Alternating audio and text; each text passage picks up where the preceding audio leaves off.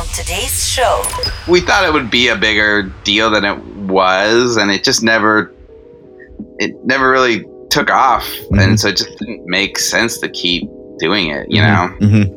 because we wanted to be doing other stuff. We were, we didn't want to be magazine publishers. You know, Right. we wanted to be comedy writers and comedy performers, and we were spending way too much time like doing stuff like laying out the magazine, Mhm. uh, you know, and copy editing and, and, and getting writers to actually submit stuff because we didn't pay anybody and Mhm. you know dealing with advertisers and stuff like that you know it was it, you have to do a lot of business stuff that we didn't want to do Five, four, three, two, one. Welcome to the Creator Institute podcast. Your host, Erin Coster. On part two of my conversation with Ryan McKee, we'll talk more about the decision to shut the magazine down and the pain of sort of never sort of feeling like you completely have closure and what it's like 15 years later to be looking back at this event and in fact the rebirth of Modest Proposal magazine as Ryan's goes out to launch a podcast and a book recapping the 15 year anniversary of Modest Proposal. It's an interesting take on how creating at the time may not necessarily be as clear of the outcome, but even 15 years later, the effects of that creation event still linger on. Our second part of the conversation with Ryan McKee. and so i wanted to make a magazine that covered comedy but was also a source for it you know so we had fun interviews with comedians i respected like david cross and yeah we had like bob odenkirk and uh, you know somehow I was zach galifianakis i got i got so many different comedians to say yes to interviews because Mhm. nobody else was asking them for Yeah. them Yeah. um, or very few and um, i also wanted to be a source for it you know so Mhm. Uh, I got any funny writers who or cartoonists or anybody who wanted to work for free and wanted an opportunity um, to uh, contribute to it. Mhm. Um, and yeah, I thought I, I had really figured out that hole in the market, but um, also stand up comedy wasn't as popular as it, it, it is now. You know, Yeah. I had kind of already gone through the the the popularity of the 80s and kind of crashed and people thought it was cheesy Mhm. so i wanted to show kind of the, the cooler side of Yeah. it Well, you're right. I mean, and and as someone who you know, you you were kind enough to let me do a few articles. Like I got to meet Nick Swardson and Maria Bamford, and I remember specifically like Nick Swardson, who today has become sort of a bigger deal. He's got his own shows on Comedy Central and Netflix. But Yeah. you know, I, I truly just sent him a cold email, and he responded. He's like, "Yeah, I, mean, this is awesome. I'd love to." And so, like, he gave me his personal cell phone to call. So, like, I, I think the world Yeah. was a little different than to the fact that the, the the internet was kind of coming online and comedians were looking for different ways to stand out. So it was, a- it was a funny little like way. And you you know you even use this as a way to start to to get yourself into comedy and started to connect with comedians for your own events and shows. And like I think I remember you telling me at one point you had uh, Zach Galifianakis sleeping on your couch. um, so yeah i mean so and i we have i can't believe we haven't mentioned them yet but uh you know i started the magazine i funded it and was the you know kind of it was my uh brainchild but the, We know. the person who really did a lot of the heavy lifting with me is our, our good friend Ron Babcock, Right, who we right. also met on in college on the semester at sea program that Yeah, you and I also- met on. we also we also Ron was known on semester at sea. Well, even after semester at sea as Virgin Ron. So we you know no longer, but Virgin Ron was uh, yeah the the the uh, your, co-collaborator, co-conspirator in this effort, and he actually uh, like well tell the story about when when you what was so interesting about. Ron and and sort of you decided to do this magazine or you decided to do something and when you when you when you called Ron about it how he how he reacted Right. So, uh, the reason Ron, we called him Virgin Ron, Ron grew up very Catholic Mhm. in a, um, a, a small, you know, a smaller town in uh, n- northeast Pennsylvania called Wilkes-Barre, and went to University of Scranton because his father was a professor there, and he never really experienced much of life Mhm. before he, we met him on semester at sea. You know? yes yes and he, he was he was he had never lived away from his parents really, Mhm. uh, or uh, you know, uh, he lived in like a dorm room, which was like 20 miles away from his his Mhm. parents' house. You know, so he really kind of came into his own when we first met him. It was almost he was like he was a non-Amish Amish was sort of the best way almost to describe him. exactly, But hilarious.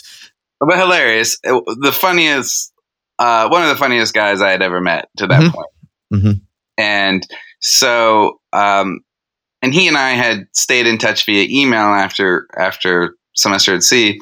And I was telling him, hey, hey, I want to start this comedy magazine. Would you be interested in helping out? And I just meant like, would you be interested in like writing some articles or, right. or, Right. or helping with copy editing or, or whatever, you know? And because I knew that he was just, uh, had graduated college and was just kind of hanging around, um, his, his parents' house. And he was like, uh, yes, uh, he's, he's like, where are you doing it? Where are you starting? And I'm like, oh, I'm go, I'm starting in Tempe, Arizona. And he's like, I'm moving out there. so suddenly like he i yeah he was just looking for any reason to go and do something Right. so um yeah he after i had done my second fire season he moved in he moved across the country from pennsylvania to arizona Mhm. and in with uh, me and my girlfriend at the time he took the extra bedroom and uh, we just started doing this magazine and i think the real reason we he and i both wanted to perform comedy but we're too Right. scared or too you know ignorant to really figure out how so this became a, a good way to work our way into the world of comedy and then start Mhm. performing as well hmm Yeah. So and, and then so so tell tell the story a little bit about how, how this started to open some unique doors to you with with the performance and and with some of the interesting folks you met. Uh, Like I said, uh, uh, the the random assortment of humans who would start to sleep on your couch in in uh, in Tempe.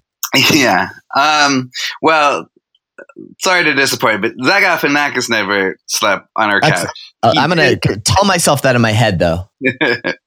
so, um, you know, but we did we did have a a, a, a great night with Zach Galifianakis. So, um, yeah. So when you have this comedy magazine and and nobody had heard of anything really like it, you know, every stand up comic who would come through to perform at the Tempe Improv or or some would you know be brought in to do shows at Arizona State University, which we were uh, you know we lived right by.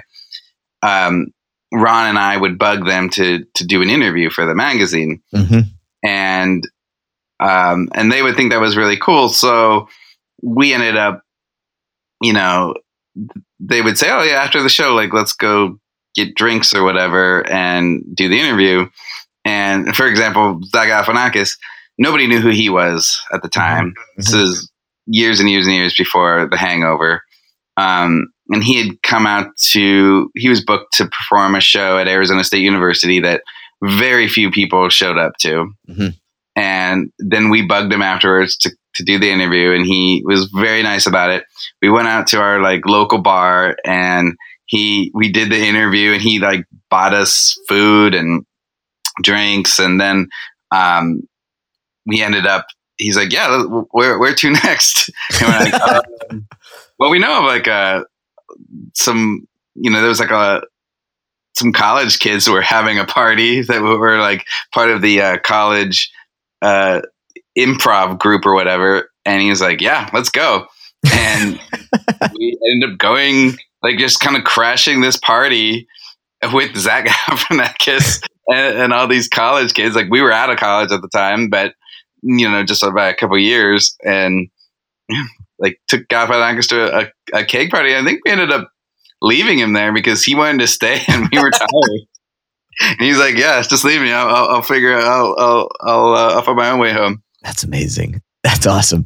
And and and you guys both then actually started performing too. So you, you sort of use this as a as your entry point in both performing live as well as performing video and started to create more of a of a you know sort of on that. So how, how did how did your your first sort of shows start to come together for you for for you and Ron? yeah, so there weren't many. You know, the only place to really perform, and there was only two comedy clubs in the Phoenix area at the time. There was the Tempe Improv, which had been there forever, was like the big club, and there was also like kind of a small club called the Comedy Spot that was just starting in Scottsdale, and they didn't really have open mics or any way to really kind of for young comics to really get their foot in the door. Um, and there were a few shows at bars around town, but again, it was like kind of this like small group of comedians who already knew each other, so it was hard to break in. So, um, Ron and I just uh, we had approached local businesses around Tempe to buy advertising for the magazine, and one of the bars said, "We don't want to buy an ad." Um, but we were looking to start a comedy show. Would you guys want to do it? And uh, on like their slow night on Sunday night, and we're like, yes, we'll we, will do it. We'll make it an open mic, and it'll be fun. And um, so, you know, we like maybe the five or six other comics or, or like young people that wanted to be comics had who had met. We invited out, and um, and then just started doing this open mic every week. And then anybody who would show up, we would give the magazine to. Hmm. remembered us as the Modest Proposal guys, mm-hmm. and and that kind of became our calling card. And and you know, within a couple years, we had you know probably five or six shows like around hmm. Tempe that we would Tempe and Phoenix that we would run. Hmm. Um, and you know, the we would pass the magazine out wherever we would go, and and and then the magazine became something bigger comics knew us as too. So yeah. when they would come through to do shows, we would give them a magazine. They would remember us, and then we'd have them come back and like do our little shows. Hmm. You know, if they were coming through town, we're like, hey, you want to do this show? Like, you know, we had Tig Notaro, uh, like who's a big comic now, but nobody knew who yeah. she was then. Like we had her in mm-hmm. the little like bar shows and um, you know Anthony Jeselnik and uh, I'm trying to remember like you know Nick Swardson uh, mm-hmm. came by and did one of our shows. Patton Oswalt did one of our bar shows. Mm-hmm. You know, like eh, they just they thought it. These bigger comics would come through. They would see the magazine. They would see that we had like a little bit of a scene going in Phoenix where there hadn't been one before. Mm-hmm. And uh, yeah, I mean, it, it got us a lot of great contacts early in the day. Yeah. Well, I think it's it's very it's interesting to think about. As much as you know, you in some ways joke saying, "Oh gosh, we should have done a website." The fact that you had something physical to give, it, it does. There's something about a physical representation of whatever it is that sort of means something different. You can throw up a website, a blog, but that physical physical publication sort of means something to people. Yeah, it did then for sure. it was, you know, I mean, but something physical only has such a reach. Yeah, that's the, we're only like publishing a thousand copies of it or whatever, so it could only go so far. And you know, we were able to eventually get it into independent bookstores and like everywhere, you know, in Baltimore and in New York, and you know, it, it got around a little bit, but it still only had so much reach. Um, but you know, back then you could say, well, you could go to my website, and you know, people would spell out their website. You know, they would be like, proposal, you know, www. Dot, and people wouldn't go there, you know. Yeah. yeah. Um, and you know, and because MySpace had just started to kind of take off and stuff like that, like what we should have been doing, we it was hard for we wanted to do a web. You know, it became clear after like the first year that we should be doing a website as well. Right. But right. we just didn't have the capacity to yeah. do the magazine st- and perform and write and you know do everything. Uh, we just didn't know how to make a website. It wasn't that easy back then. Yep. As yep. it is now too. So, but you know, in hindsight, we absolutely should have been figuring out a way to, uh, you know, pour more time into the website because it wouldn't have maybe it wouldn't have paid off as immediately as the magazine felt like it did mm-hmm. you know because there was actual that interaction of handing somebody something and people thinking it was cool and then like you know, letting us do a show or getting us on a sh- or doing our show.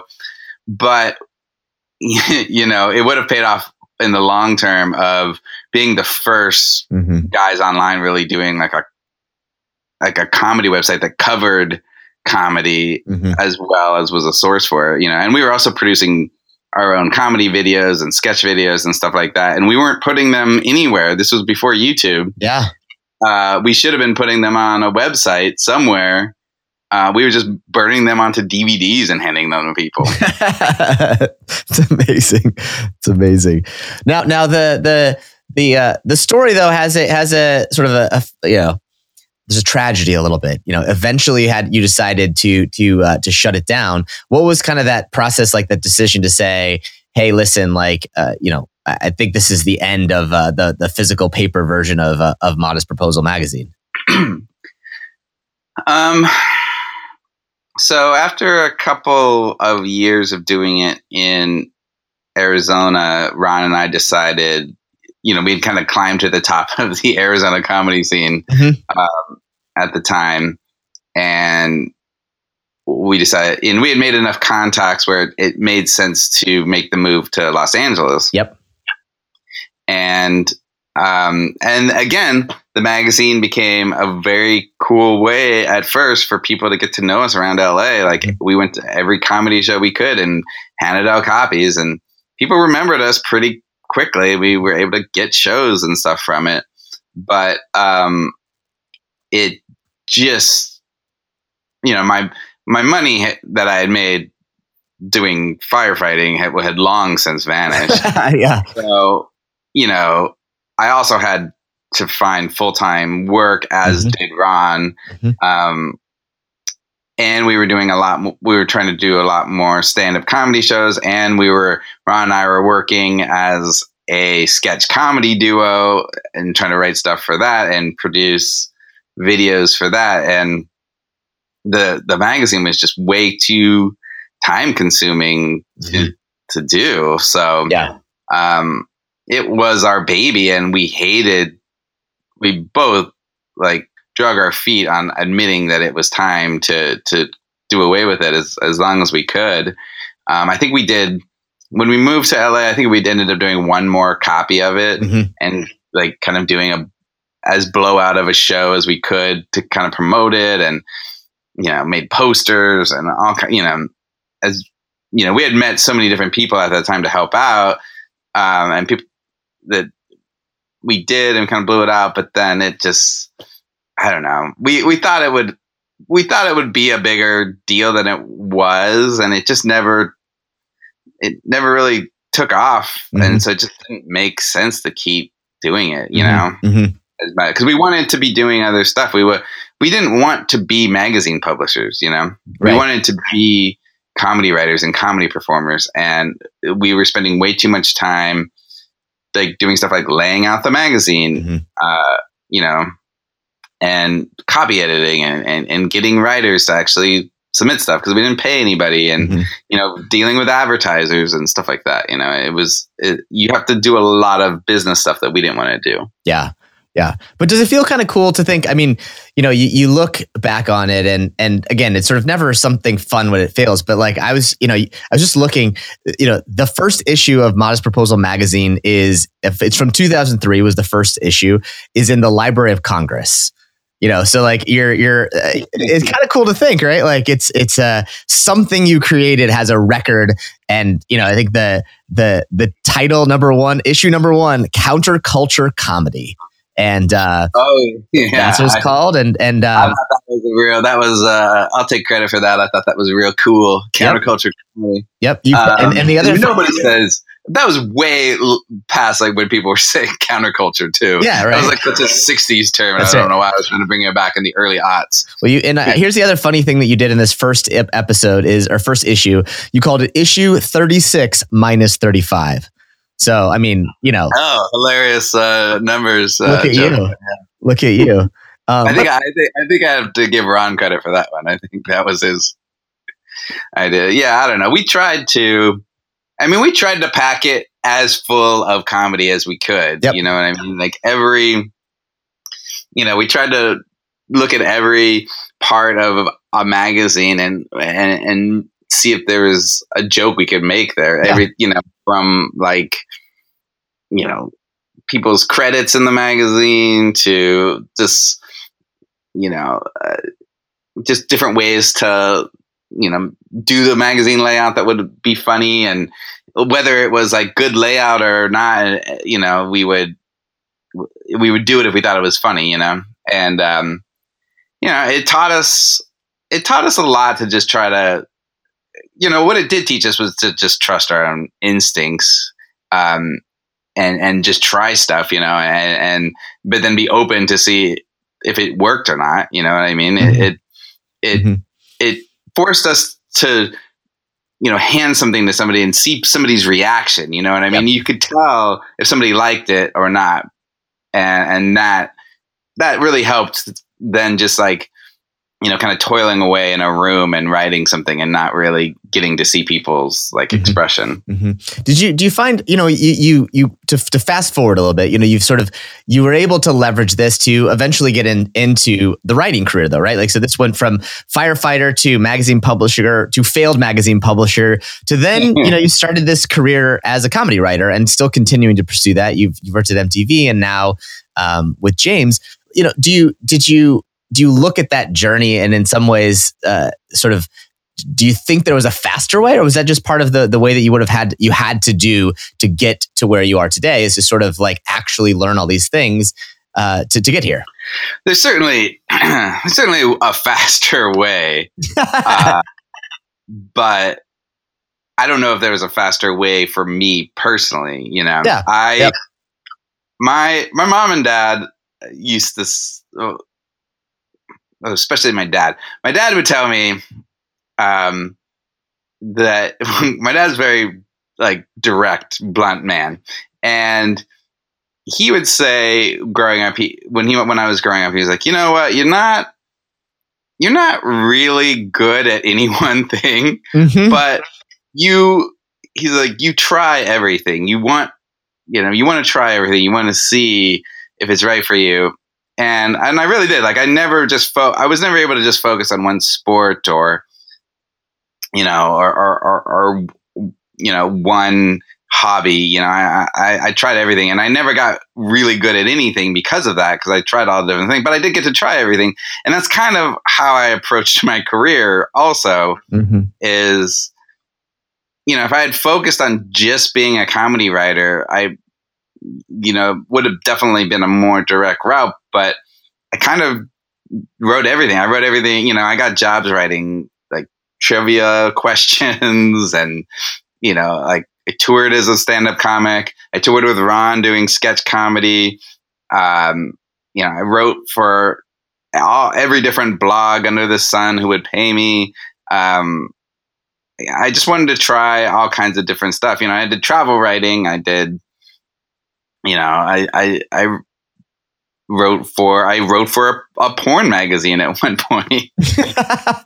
um, part of me gets frustrated that it's taken me as long to get where I am, um, and then I remind myself of all the the cool experiences I had that I wouldn't right if I if I if I didn't uh, take this the journey, you know. And I just didn't, and you just don't know, honestly, in the moment. Like, you know, twenty twenty hindsight. I know it's it's like cliche saying, but Yeah. it is. I mean, I I I thought I was trusting my gut on these Mhm. certain, ex, you know, decisions that I made that didn't go anywhere.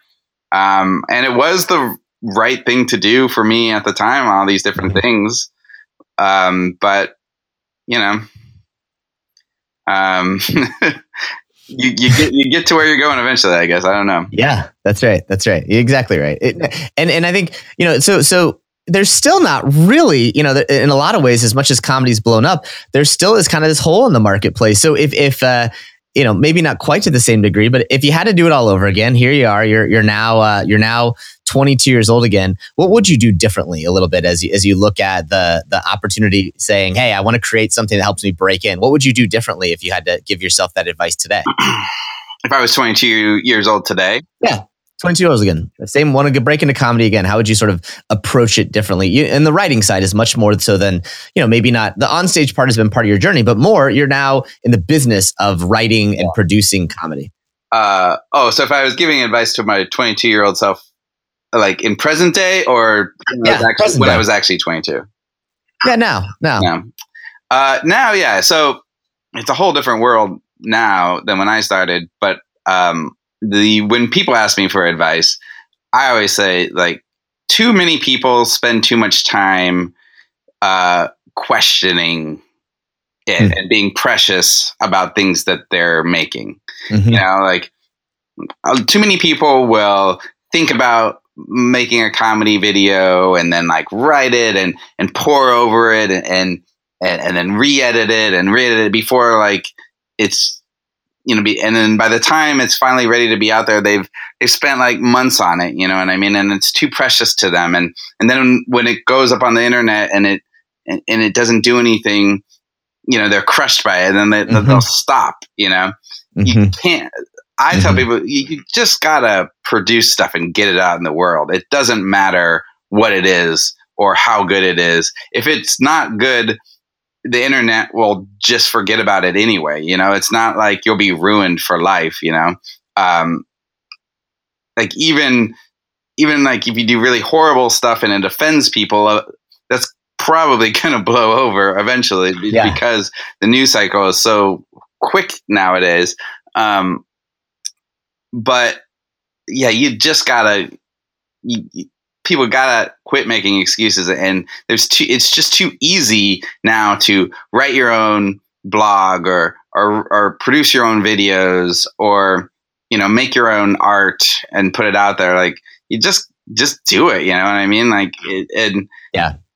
um and you know if do whatever it takes to get there you know Mhm. um people used to really poo poo stand up comedy classes and and stuff like that but if it i know a lot of great comedians who started out doing stand up comedy classes because it got them to start doing it Yeah. so whatever you need to do to start doing it, just do it and don't question it. Mhm. You know, it might not be the best way, but if it gets you to do it, then hey, that's what it takes.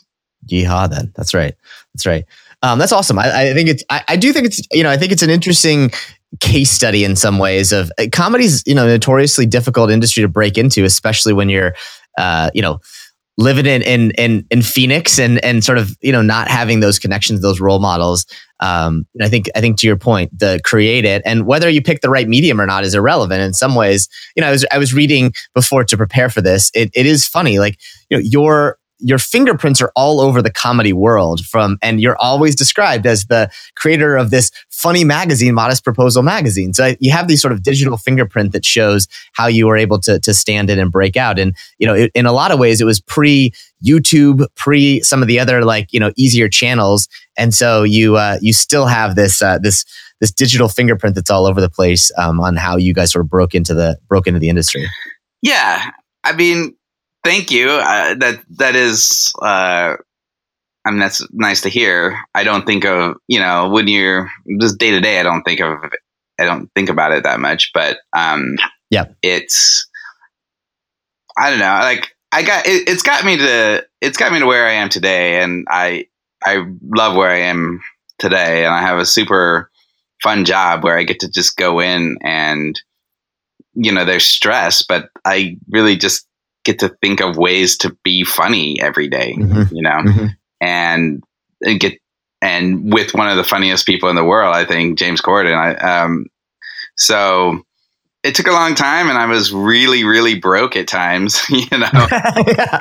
um, I, you know, I, we kind of left this part out, but I, you know, I had, when I met my now wife, she uh, had moved to New York for a job and I didn't, you know, she, this was in 2008 and she had said like, I'm not going to do long distance. We can, e- we can either break up or, or you can move to New York with me. And so I moved to New York in 2008 when oh everything god crashing as far as the job market. And I had just started to make money as a writer in LA and I thought I could do the same thing in, in New York. And I was couldn't. I got there and I just couldn't get any work, and I was 30 years old and I was a production assistant on Nanny 911. Wow. Yes. um, and just because I couldn't get, I was making like a hundred dollars a day um, as a 30 year old, uh, working with guys who, you know, with the same level of me were like 21, you know, Mhm. and um, it was it was miserable, you know, and I hated it. But um, you know, in hindsight, it was. Uh, I guess it created character. I mean, I, I had to. I was like, you know, we were in. I was 30 years old and I was a production assistant, but I was also like the lowest man on the totem pole because those other production assistants had been there longer than me. yeah. So- yeah. We were. I remember we were on the shoot in Staten Island, and it was in the middle of winter, and uh, I. I had to. I, my job was to just stand in front of the house and watch the front door and the side door to make sure the kids didn't run away, uh, which they did constantly. and, and there was even the four year old would just like, if he got a shot at an open door, he would just start running out into the street. I don't like he didn't have a plan, but I don't know why. Like something in his little four year old brain let him know he had to get away from this horrible family he was in. Um, and you know, like I remember thinking, like I've made a horrible, horrible mistake in my life. yeah. Um, This is not. but what I, didn't. I didn't have a backup plan, so I just had to keep plowing forward. Yeah. Yeah.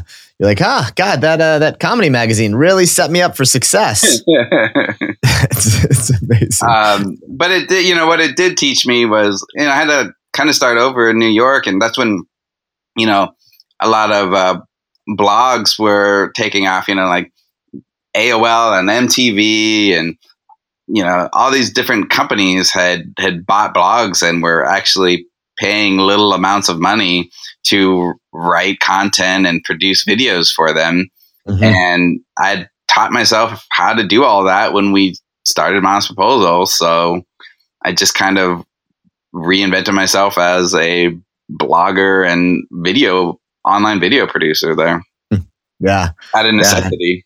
Totally, totally. Well, I think, and, and as you, you said when you, you joined uh, the, you know, James, there wasn't a digital team either. So you sort of have to have continually had to reinvent yourself and, you know, apply those skills as you jump into these new roles, which is to your, maybe to your dad's earlier point, you're not, you know, not particularly good at any one thing, but you're good at a lot of things is sort of the, the way you've been able to, to survive and, uh, you know, basically get yourself into places that eventually would, uh, would lead, lead you to where you are. Yeah. Yeah. I mean, uh, I, I, I do think it, you probably know the, the advice of just kind of, of well, who's the CEO who says lean into it or wrote that book, lean into it. Yeah. Sheryl Sandberg. You're right. Like it's true. I mean, too many people focus on trying to overcome their faults Mhm. rather than just recognizing their strengths and really improving upon it.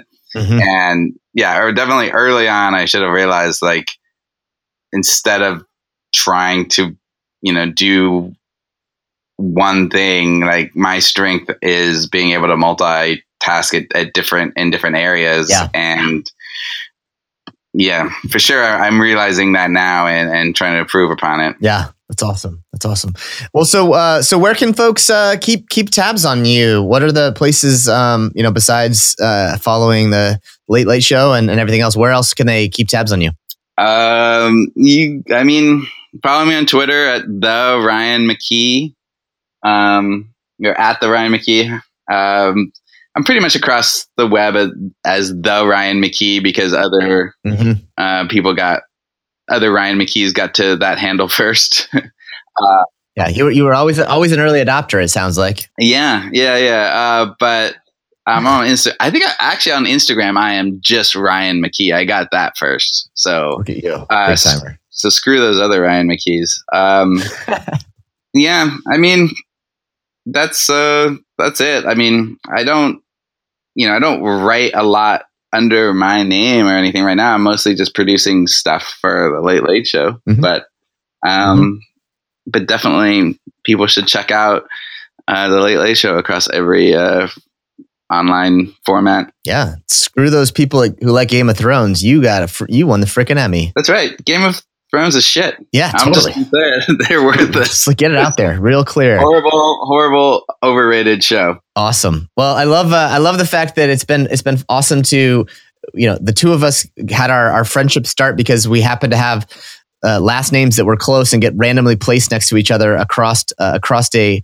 across the from each other in a ship and uh, you know a, almost two decades later it's it's amazing to sort of see and I remember uh, when you told me hey I- I think we should start like an improv group on on the ship uh, do you want to come come come hang out? And I was like, uh, I've never done improv before, and thank God I, I never have since. But it's awesome to see you and and Ron and, and some of the others who've gone on and still continued that passion. yeah no i mean it's uh yeah i love i love seeing where you've gone as well um and uh people should listen to you because i should have listened to you here it is. Here it is. Everything ends there. Uh, awesome. Well, this is fun, Ryan. I will uh, I will share this with everyone else. And thanks again for for rocking out with me today. yeah thank you very much for having me have a good one